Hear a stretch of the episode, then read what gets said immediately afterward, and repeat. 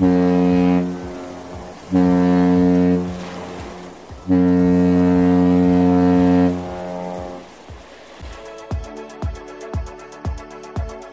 Benvenuti croceristi e aspiranti Italia a questo nuovo appuntamento con Buona Crociera, il podcast ideato da buonacrociera.it in collaborazione con Diario di Bordo Cruise Blog, dedicato a tutti gli appassionati dei viaggi in crociera e ai curiosi che hanno sempre avuto la tentazione di mettere piede a bordo, ma che non hanno mai fatto anche a causa dei falsi miti che circolano da sempre in merito all'argomento e che andremo man mano a sfatare nel corso delle prossime puntate. Io sono Salvo di Diario di Bordo Cruise Blog. E io sono Giuliana di buonacrociera.it. Appassionati di viaggi in crociera e insieme saliremo a bordo alla scoperta del viaggio più bello che c'è. Nella top 10 delle motivazioni per cui chi non ha mai effettuato un viaggio in crociera non ne prende in considerazione nemmeno l'idea, troviamo quella legata al cibo. A bordo non si fa altro che mangiare, sarà vero? Beh, diciamo che la risposta è molto soggettiva dipende un po' dal livello di appetito e di golosità del singolo individuo. Ad esempio, c'è chi sarebbe capace di mangiare tutto il giorno, in quanto su alcune navi esistono realtà che offrono cibi e bevande 24 ore su 24, 7 giorni su 7. C'è invece chi preferisce mangiare 5 pasti equilibrati al giorno, mentre c'è chi assaggia tutto senza il problema della linea perché, in fin dei conti, la crociera è vacanza e per la dieta c'è sempre tempo quando si è a casa. Nel caso le navi avrebbero anche la palestra, ma quella la conoscono in pochi, così era un'informazione di servizio, diciamo. Pensa Giuliana che ci sono state un paio di volte nelle ultime crociere, la metà dei presenti va allo sguardo smarrito, ho creduto fossero finiti lì per caso, eh, mentre forse erano proprio alla ricerca del buffet. Beh Salvo, io ricordo la tua ultima crociera perché era anche la mia ultima crociera e ricordo te a tavola, al ristorante, a cena e anche tu avevi lo sguardo un po' smarrito dopo essere andato in palestra. Vabbè, non lo diciamo a nessuno, dai, anche io stavo cercando il buffet, lo ammetto. Se sei d'accordo però partirei raccontando pasto per pasto quella che è l'esperienza gastronomica a bordo delle navi, perché sì, si mangia, ma come si mangia, dove si mangia, cosa si mangia. Iniziamo dalle basi, la colazione, il pasto più importante della giornata. Solitamente sono tre le principali location dove poterla consumare, la più gettonata tra queste è sicuramente il buffet di bordo. Quasi tutte le navi infatti ne hanno uno più o meno grande a seconda della capacità massima. Non dimentichiamo che le navi da crociera ospitano al loro interno passeggeri provenienti da ogni angolo del globo e che proprio per questo motivo è necessario che la cucina sia in linea con le esigenze e le abitudini di tutti. Ragion per cui, già dalle prime ore del mattino, lungo le diverse linee, non sarà difficile trovare oltre a brioche, torte, biscotti e pane tostato, per una colazione diciamo all'italiana, anche uova sode, strapazzate, salsicce bacon croccante e una selezione di pesce tra cui aringhe, acciughe, salmone affumicato e un'infinità di altre delizie che personalmente preferirei gustare in altri momenti della giornata in quanto preferisco la colazione dolce. Il secondo luogo più gettonato invece dove consumare la prima colazione è senza ombra di dubbio il ristorante principale, dove è possibile sostanzialmente godere di quanto appena descritto con l'aggiunta però di una serie di piatti extra studiati ad hoc, tra cui ad esempio diversi tipi di omelette, il tutto comodamente seduti al tavolo e serviti dal proprio cameriere. Tra le bevande incluse, sia al buffet che al ristorante, solitamente troviamo caffè americano, latte caldo o freddo, tè e bevande alla frutta, mentre succhi di frutta, caffè, cappuccini e similari andranno invece ordinati al cameriere e avranno un costo extra, a meno che non si sia acquistato o non si sia in possesso di un pacchetto bevande che li includano.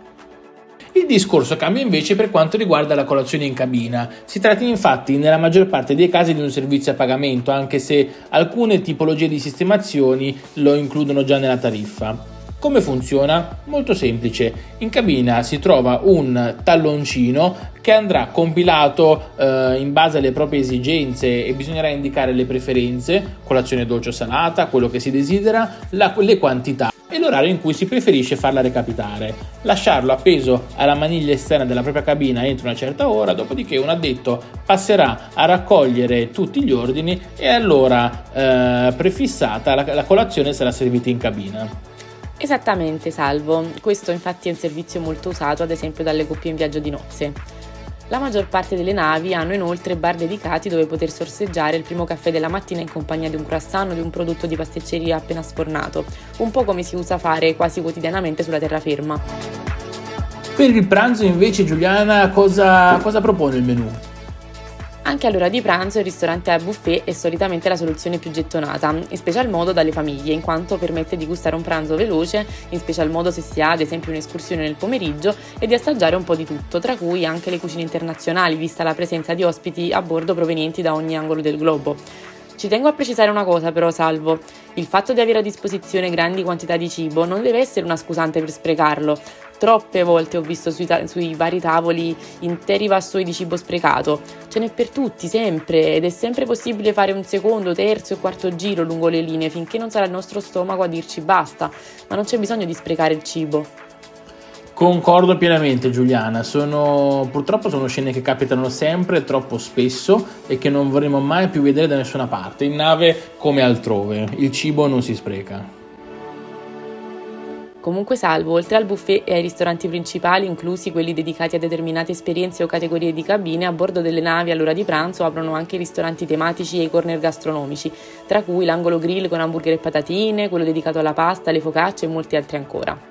Per quanto riguarda invece i ristoranti tematici, si tratta quasi sempre di esperienze extra, quindi a pagamento, che garantiscono però ovviamente un'esperienza di alto livello. Solo per citarne alcune, esistono stick house, esistono taperi spagnole, tavole teppaniachi, dove oltre a gustare ottime pietanze è possibile godere di show acrobatici performati da chef esperti e ancora ristoranti gourmet con menù firmati da chef stellati, ristoranti giapponesi, italiani, pizzerie e via dicendo. Diciamo che ogni nave ha i suoi ristoranti di riferimento dove è possibile godere di un pranzo o una cena un po' fuori dagli schemi. Dal pranzo, Giuliana, io passerei alla merenda e indovina un po' qual è la location principale dove far merenda? Beh, fammi indovinare, Salvo, il buffet? Come hai fatto? Esattamente, Giuliana, è il buffet.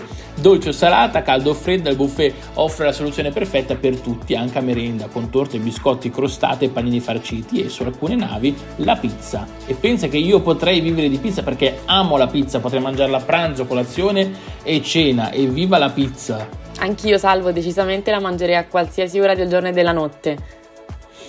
Per i più golosi però, per quelli che sono alla ricerca di un qualcosa in più, esistono invece le gelaterie e le cioccolaterie a pagamento con menù che includono dalla più classica crepe farcita con la qualunque alla più elaborata coppa di gelato, ma anche giganti fette di torta, biscotti ripieni e dolciumi di varia natura.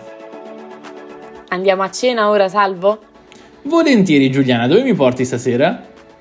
Allora, vediamo. A bordo le location per la cena sono sostanzialmente le stesse del pranzo. Cambia però il livello di affluenza nelle varie aree.